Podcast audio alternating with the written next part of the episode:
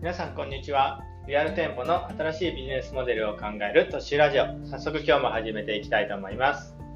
明日はねあの息子と2人でちょっと遊びに行くっていう日なんでね。またあの今日帰ったら、まあ、まだ言ってないんでね、まあ、あの明日遊びに行こうかっていうのを言ったらどんな顔するかなっていうのをななんかあの想像しながら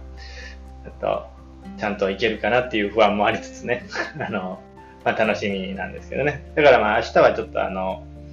更新できないんですけど、まああの、明後日からまたあの更新していくんでね、またよろしくお願いします。ということで、まああの、今日の本題の方に入ろうかなと思いますんで、えっとですね、今日はあの、とこ？うリーダーシップっていう面から、あの、こうビジネスモデルというかね、あの、ビジネスをこう変えていった事例をこう上げて、まあそこから学べることっていうのをこう考えていきたいかなっていう感じなんですけど、あの、IBM っていう会社のことをちょっと、まあ、例に出して話をしようかなと思うんですけど、まあ、1992年世界最大のコンピューターメーカーっていうのが IBM なわけなんですけど、この会社はですね、あの、結構大赤字だったんですね。別にこう、その赤字になった理由としても、ネットにやられたわけでも、パソコンで失敗したからでもないんですけど、なんせこう企業の母体がこうでかすぎたと。自分が大きすぎて、こう、大赤字になっちゃった。自分の体の大きさに負けちゃったみたいなね。なんかあの、体重が重すぎて膝壊すみたいな感じですよね。で、まああの、結局、まあ、3年ぐらいで150億ドルっていう大赤字をね、積み上げて、もうあの、IBM っていうのは瀕死の巨像って言われてたんですね。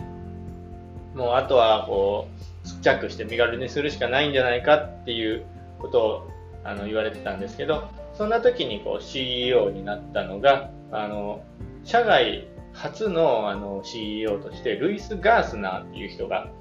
社長になったんですね。で、まあ周囲の期待としてはやっぱりこう、会社をちっちゃくして身軽にするっていうことだったんですけど、ガースナはそれをせずに、そのままの、あの、大きさのままで、サービス業に、あの、変革するっていう道を選んだんですね。で、あの、ビジョンなんかも必要ないって言ってね、求められてるのは市場に合った戦略じゃないかっていうことで市場に出て、市場で日々行動を起こせっていうことでね、あの、変革を始めたんですね。で、まあ、あの、その戦略をガースナーは、あの、顧客の問題を解決する、まあ、サービス業の点への転換っていうふうに言ってるんですね。で、あの、まあ、いろいろやっていくわけなんですけど、まあ、でもね、最初は、あの、なかなか組織自体が変わらなかったんですね。あの、まあ、外から来た、あの、初めての社長なんでね、あの、社員とか反抗したのかなって思うかもしれないんですけど、別にそういうわけじゃないんですよね。逆にこう、ここの社員っていうのは、役員たちっていうのは、もうあの、ガースナーが、あの、最初の経営会議でね、青のシャツを着てたんですけど、みんな白だったんですよね。で、あの、次、経営会議時にガースナーが、あの、白を着ていったら、みんな青だったんですよね。もうあの、その社長に合わせる、シャツの色まで合わせるっていう、すごい従順なあの、社員たちだったんですね。で、まあ、あの、現場ではこう、トップセールスとしての力も持って、手続きもしっかり守ってねっていう優秀な人材がいっぱいいたんですけど、だからダメだったっていうことも、あの、ガースナーは言ってるんですね。あの、結局は、あの、そういう上を立てて、上の意見をしっかり聞くような官僚型のリーダーシップっていうのは、サービス業としては、あの、合ってないんじゃないかっていうことで、まあ、ただその中でも、あの、このビジネスにね、適用して成果を上げてたリーダーっていうのはいたんですね。そのやり方っていうのをガースナーは調べたんですけど、その特徴としてあのあるのが、まあ、あのスタイルとしては、まあ、チームの力を引き出すことに重視して、まあ、自分はこう、あんまり前に出ないっていうスタイルの人が多かったと。で、まあ、意思決定としては、こう、手続き重視でね、こう、上に、あの手続きしていいかっていうのをお願いするんじゃなくって即断即決でこう決めれるっていう感じのやり方でモチベーションとしては、まあ、業績目標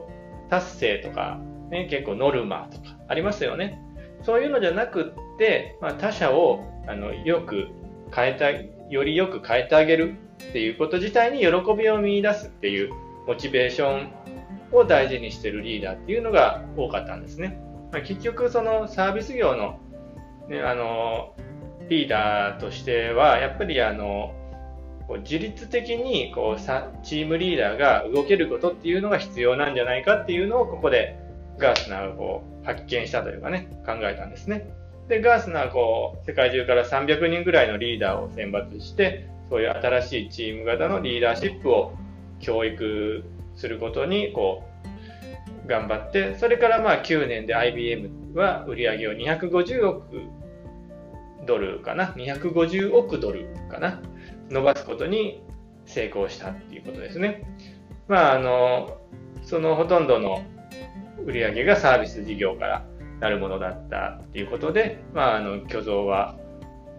こう見事に踊ることができたっていうね話なんですけど、まあ、ここからあのリアル店舗小さいお店がね学べることは何だろうかっていうことなんですけど、まあ、こうサービス業っていうことなんですけど、まあ、あの実店舗があるお店って結構もうほとんどがサービス業になってくるんじゃないかなと思うんですけど、まあ、ここでいうあのサービス業のチームリーダーですよね、要は。はどういうことが大事になってくるのかっていうのが、ここのあの IBM の話で結構わかるんじゃないかなと思いますよね。チームリーダーがこう自律的に動けることっていうのが大事ってことなんですけど、まあ、こう、想像してもらったら分かりやすいと思うんですけど、例えばこう、自分のお店の店長さんがね、こう自分は前面に出ずにチームの力を引き出すっていうことを重視して、各個人にこう即断即決できるような権限を与えて、あのまあ、ノルマとかよりも他者をよりよくこう変えるっていうのを目標にして、それ自体に喜びを見出す人だったら、どう思うかってことですね。めちゃくちゃ良くないですか、うん、僕はもうめっちゃこの店長さんいいなとついていきたいなと思うんですけどね。まあ、結局はまあ、あのー、そうなろうよってことですよね。まあ、あのー、小さなお店にとっては自分がこう店長っていう人も、ね、やっぱ経営してて、自分がそのままこう経営と、まあ、店長、店にも立つっていう人が多いと思うんですけど、まあ、あのー、自分がそういう立場ならね、もうそういう人になればいいってことですよね。まあ簡単ですよ。自分が頑張ればいいんですから。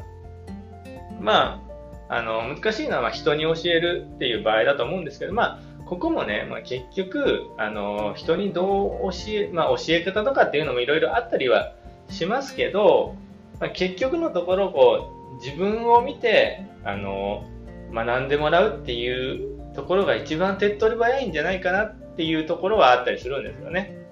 まあ、うまく教える教え方とかっていうのを勉強するよりも、結局自分がこう、そういう人になると。そしたら、その自分に憧れてくれる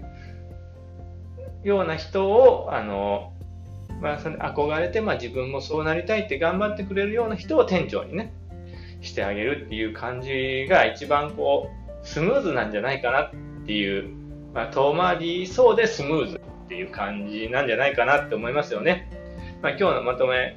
になるんですけど、まあ、あのサービス業っていうのは、まあ、これからの時代特にそうだと思うんですけどもう要は人なんですよね。で人がこう自律的に考えて動くにはやっぱベースや見本っていうのがあの必要になってきますよね。まあ、あと環境とか、まあ、そういうのも必要になってくるんですけど、まあ、まずは自分がそのお手本になりましょうよってことですね。まあ自分がね、こう、口だけで言ってて、全然違うことをしてたらね、あの、でももう自分が、の手柄をもう自分のものにして、なんかクレームはスタッフのせいにしてっていう店長って嫌ですよね。そうなりたいと思わないですもんね。だからもう本当にあの自分が下で働いてる身になって考えて、どんな店長ならこういう自分もそうなりたいと思ってもらえるような人かっていうのを考えると、まあ、おのずと答えは出てくるんじゃないかなって思いますよね。じゃあ、あの、今日はこの辺で終わろうかなと思います。まあ、あの、明日はね、あの、最初に言ったように、まあ、息子と遊びに行くんで、ちょっと、あの、更新休ませてもらうんですけど、まあ、あの、また、あの、意見とかね、あの、質問とかあればメッセージ、あの、お願いしたいのと、あと、チャンネル登録とかフォローとかも、あの、よければよろしくお願いします。それじゃあね、バイバーイ。